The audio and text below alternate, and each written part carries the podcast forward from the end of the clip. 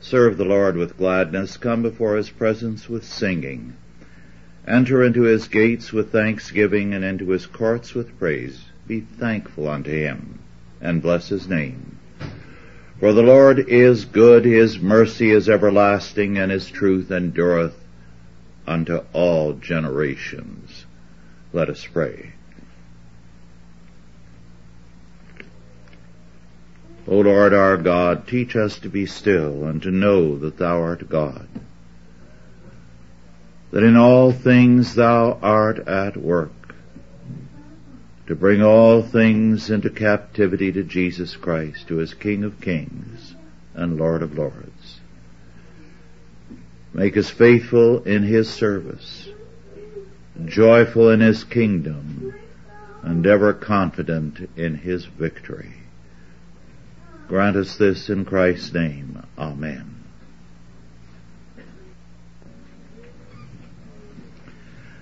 Our scripture is Exodus 17, 8 through 16, and our subject, Amalek.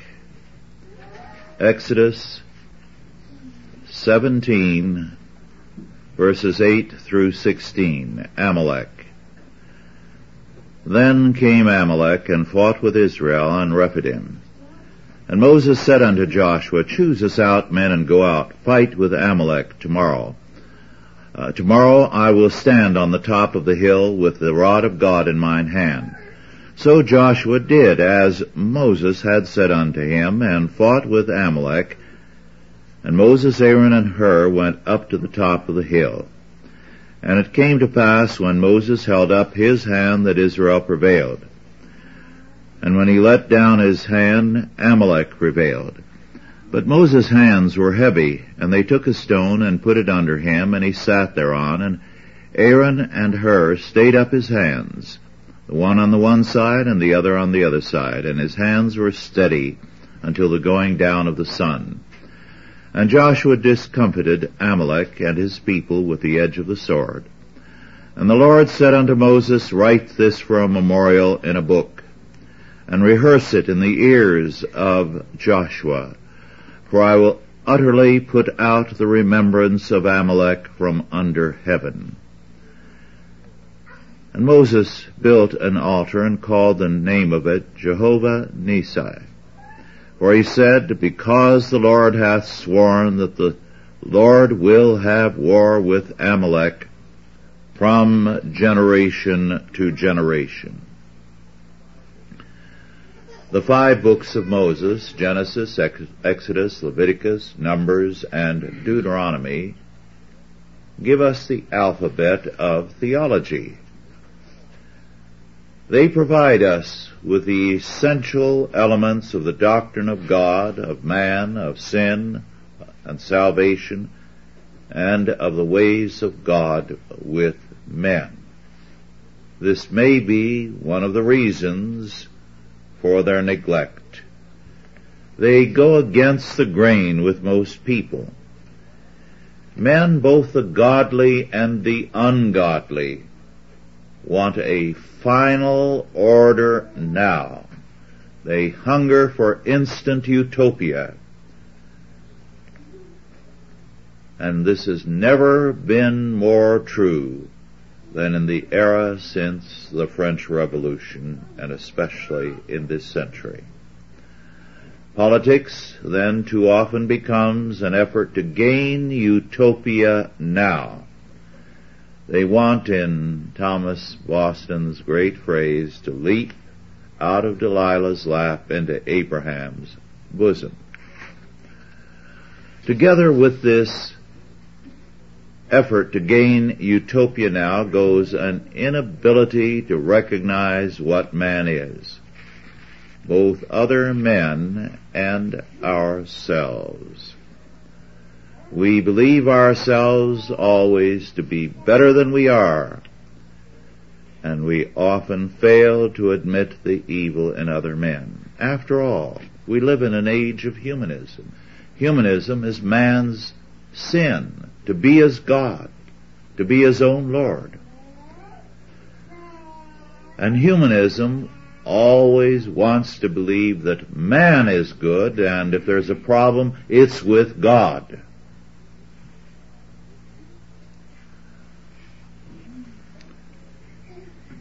Perhaps all this has a great deal to do with the indifference to knowledge about Amalek. The Bible tells us we are to remember Amalek and what Amalek means. Moses in Deuteronomy 25 verses 17 through 19 reminds Israel that they must remember Amalek and he says, Remember what Amalek did unto thee by the way when ye were come forth out of Egypt. How he met thee by the way and smote the hindmost of thee, even all that were feeble behind thee, when thou wast faint and weary, and he feared not God. Therefore it shall be, when the Lord thy God hath given thee rest from all enemies round about, in the land which the Lord thy God giveth thee for an inheritance to possess it, that thou shalt blot out the remembrance of Amalek from under heaven. Thou shalt not forget it. In Numbers 24:20, we see that Balaam described Amalek as, quote, the first of the nations, but his latter end shall be that he perish forever. Now this surprises us to have Amalek described as the first, the most important of the nations up to this point, because there was Egypt, and there were other powers, or of the Chaldees. But then of course we don't know a great deal about some of the nations, and there's a curious neglect of any interest in Amalek. We do know that there was a time when Assyria was regarded as a myth concocted by the biblical writers. And then they located the ruins of Nineveh and found out indeed how great an empire it was. But you don't hear anything now about the fact that it was once dismissed as a myth. As long ago as Alexander the Great's day, they marched over it and thought it was just a hill, never knew of its existence under their feet. Well, this business about Amalek being the first of the nations and his destiny to perish forever troubles a great many people. Some try to read it as meaning that Amalek was the first to attack Israel, but that's not what Moses says. The first is a Hebrew word means primary. It means headship or top rank. Because we do not know more about Amalek does not mean it was not important in its day. According to Velikovsky, the Amalekites were the Hyksos, known to the Egyptians as the Ambu, which seems somehow to be an echo of Amalek. And Jewish records, ancient records, speak of Amalek as a people that undertook to destroy the whole world. They took a delight in evil according to many references to them. And Moses says that they first attacked the weak, the struggling members of Israel who were slow in moving and had not yet reached the main encampment at Rephidim. Because the plagues, says Velikovsky, had weakened Egypt, Amalek rushed towards Egypt, conquered it, and occupied it for some time as the Hyksos rulers. According to Genesis 36:12, the Amalekites were the descendants of Esau, Jacob's brother, The Ephraimite Joshua, the son of Nun, is also mentioned in this passage where we first encounter Amalek as Israel's military leader. The name Joshua we have in the New Testament in a later form of the name, Jesus. It means Jehovah saves. Hur, his father, was apparently the grandfather of Bezaleel, who is mentioned in Exodus 31:2 as an artisan. And according to Josephus, Hur was the husband of Moses' sister, Miriam. In verse 18, we are told that God required Moses to record this battle, to record this conflict with Amalek, and to rehearse it in the ears of Joshua. Joshua at the time was occupied with getting men together for battle. After it was over, he was told by Moses what Amalek met in the sight of God.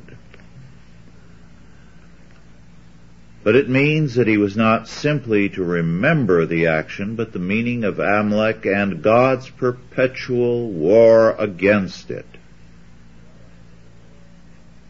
We are told that Amalek took a delight in brutality and cruelty.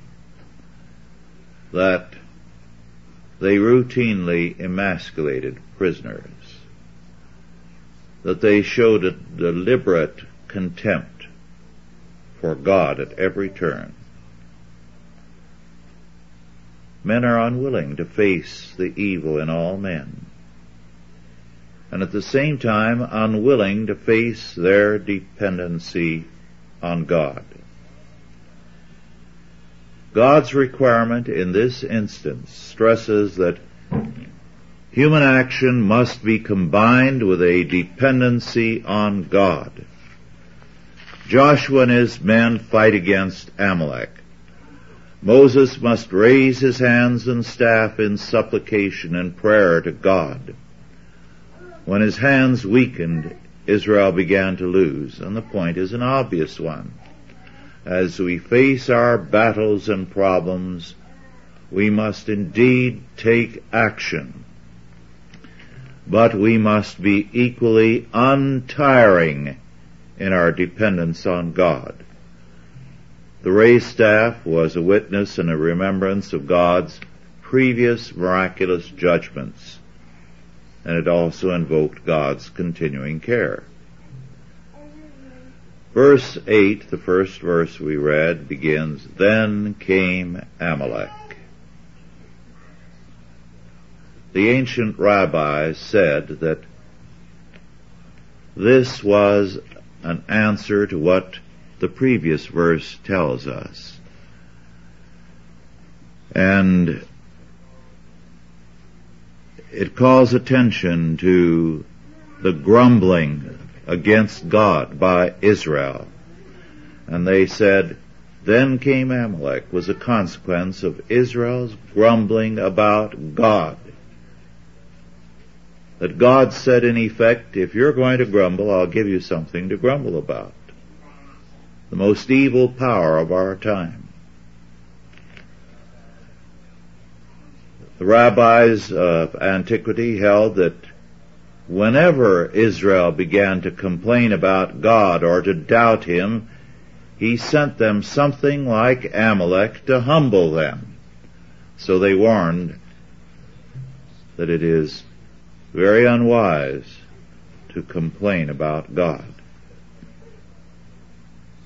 According to Keil and Delitzsch, and I quote, in Amalek, the heathen world would commence that conflict with the people of God which, while it aims at their destruction, can only be terminated by the complete annihilation of the ungodly powers of the world. Unquote.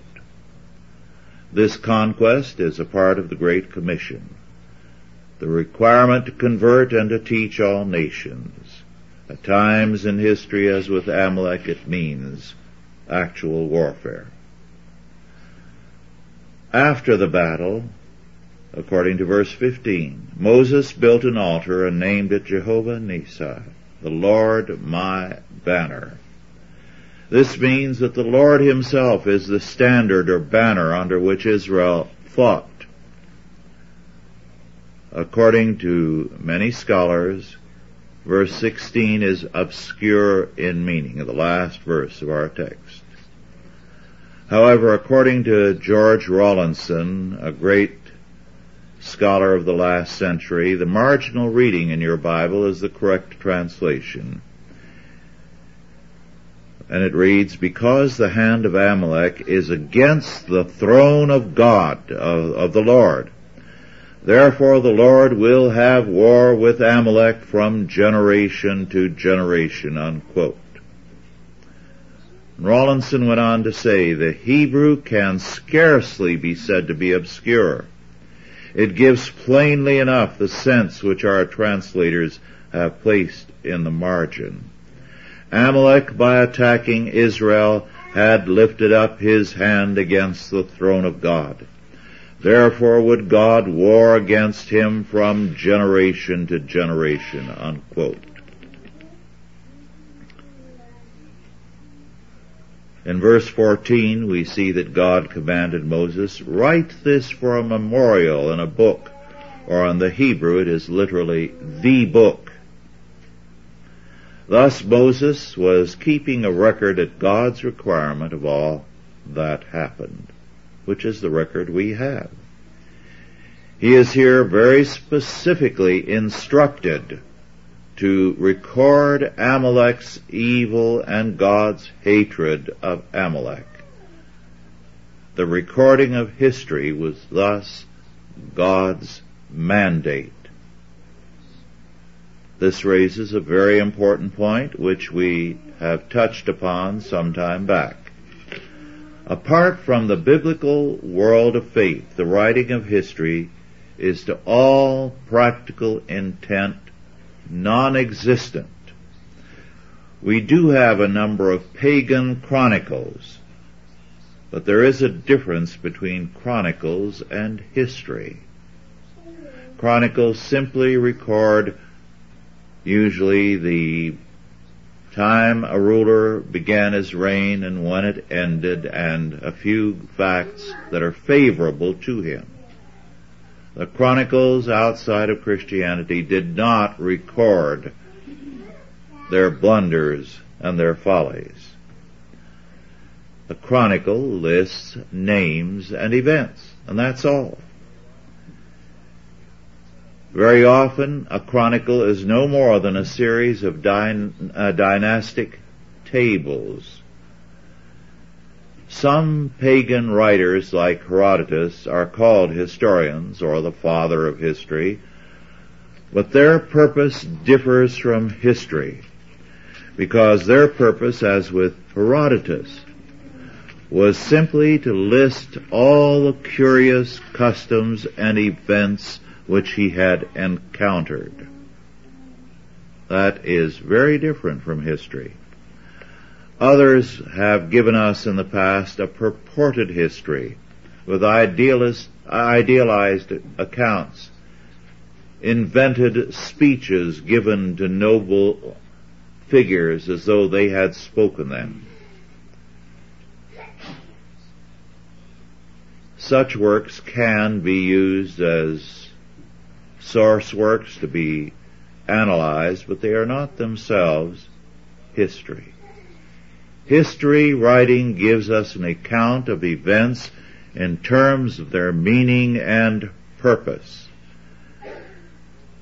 And since neither the persons nor the nations involved are the goal of history in God's sight, true history is critical in terms of an overall meaning which transcends man.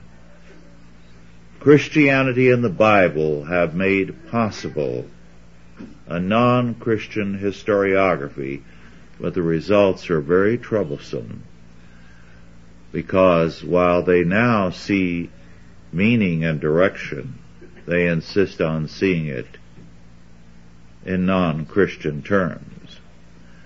This is why they are often called heresies, Christian heresies. Marxist history sees the meaning of events in terms of a class struggle. But the world of borrowed meaning is a problem. Marxism presupposes the world of Darwin and evolution and a meaning which is purely derived from within history.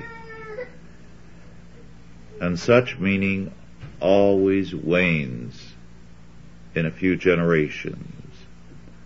The meaning of history cannot be sustained from within history, but only by God. So the command to Moses is, write this for a memorial in the book. The Hebrew word for memorial can mean what the English word says, and also has the connotation of a record a careful and a strict record. Many religions, such as Hinduism, despise time and history in favor of things that are supposedly more spiritual. It should be apparent from this how different the Bible is. Exodus gives us a very different account of history. It does not spare Israel any more than it spares Egypt or Amalek. It tells the truth. God commands an historical memory. And the Bible is the great historical record failure to stress the historical character and interest of biblical faith is to depart from it. God declares that there must be war with Amalek from generation to generation, which means in our time. And in our time, we have powers and forces in the world that are radically anti-God and are radically contemptuous of people and treat them as nothing. And God makes clear from this passage, I am at war with Amalek from generation to generation. This is why the meaning of this scripture is glossed over. It doesn't give us, in terms of humanistic presuppositions, a pretty picture of God.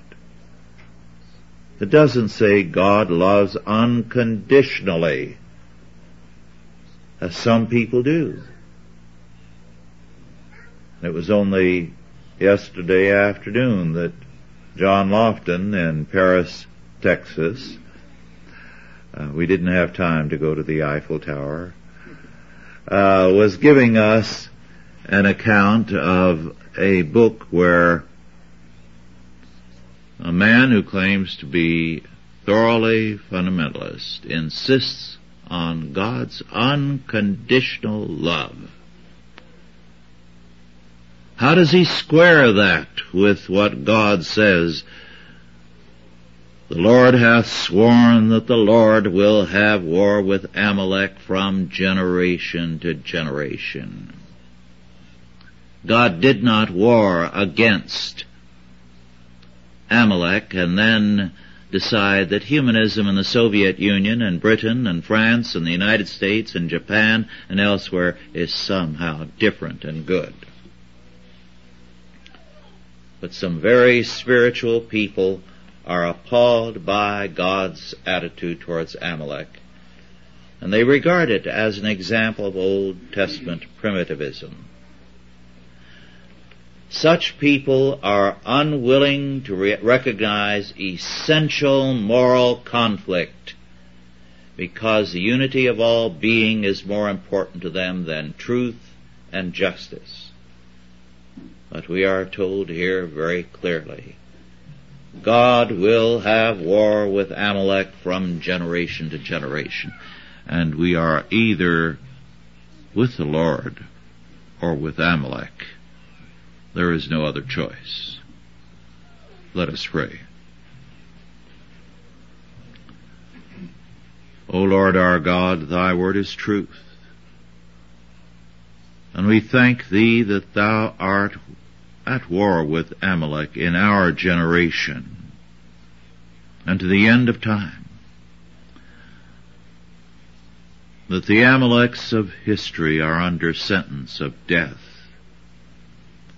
No matter how great they may be in the sight of men, thou wilt destroy them. Give, give us faith, therefore, so to walk trusting in thy government and in thy justice, that we will ever be confident that thy righteousness shall prevail. The powers of evil shall be broken, and thy justice stand forth as the noonday sun. Our God, we thank thee in Christ's name. Amen. Are there any questions now about our lesson?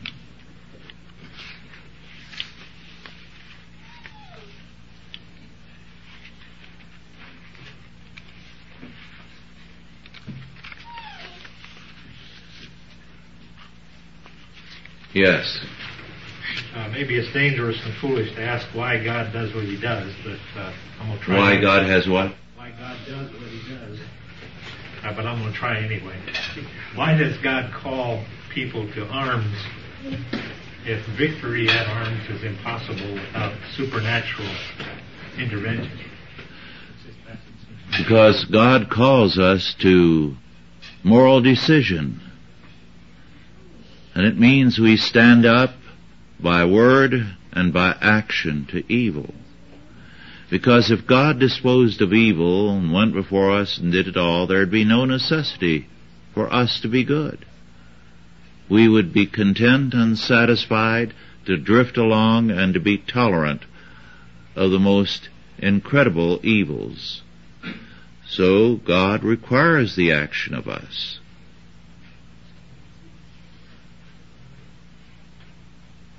Any other questions or comments? Yes. Written history today doesn't seem to be any more reliable than written history was back in those times because there seem to be people with vested interests who leave out the bad part and want to put in the good part that extols their virtue. Yes. Well, that's very true. I went through the university and took course after course in history, and maybe there was someone in the department who said Stalin was a bad man, but I never heard it. You had all kinds of profound analyses which uh, stressed how bad the old regime was, and uh, correctives can sometimes be a bit stringent and that sort of thing. Yes. Well, since the French Revolution, history has been in a state of, adva- of decline. Uh, there are whole areas of the world now where records are destroyed, as in China, as in the Soviet Union. It will not be possible to ever make a valid history or a detailed history of events in Russia from 1917 to now. Because the records have been, and the records are being destroyed here. Yes. All of this began with uh, a book which is regarded as a classic. Gibbon's Decline and Fall of the Roman Empire. And the thesis of his very uh, detailed and uh, painstaking writing was that Christianity was a blight on civilization. And it was to justify the Roman Empire as a great and glorious thing, a golden age, which Christians destroyed. And his whole point was, of course, that the same thing is true today. The blight on civilization is Christianity, and therefore the Enlightenment with its revival of uh, classicism is holding aloft the banner of truth and light. Of course, uh, Gibbon still gave you enough data to contradict him. That type of writing since has uh, ceased. You have more general statements and the suppression of a great deal of evidence. Not that decline and fall is not replete with the suppression of evidence, but it's far more in the direction of a radical rewriting. Well, I've had to toil with business histories, and I can tell you that uh, not only are memories in memories of individuals fallible, but you can make an enemy for life by reminding a man of the truth of what happened. Yes, yes.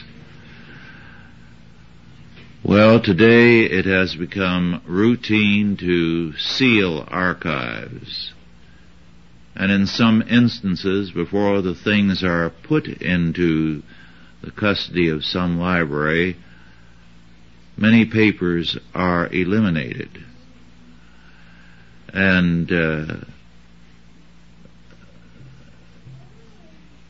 one historian has called attention to the fact that a, a statement made and of which recordings still are available here and there, certain key sentences are missing from the official papers.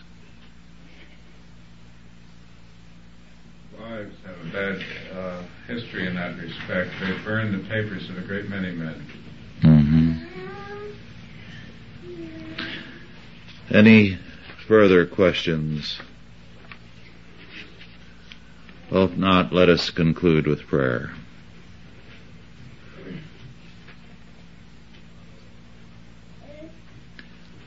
Our Lord and our God, we rejoice in Thy word, in Thy government, and in Thy justice. We thank Thee that Thou, in Thy sovereign grace, hast made us Thy people, set before us the way wherein we should go and given us so great a promise in Christ. Make us faithful in our service. Now go in peace. God the Father, God the Son, and God the Holy Ghost bless you and keep you, guide and protect you this day and always. Amen.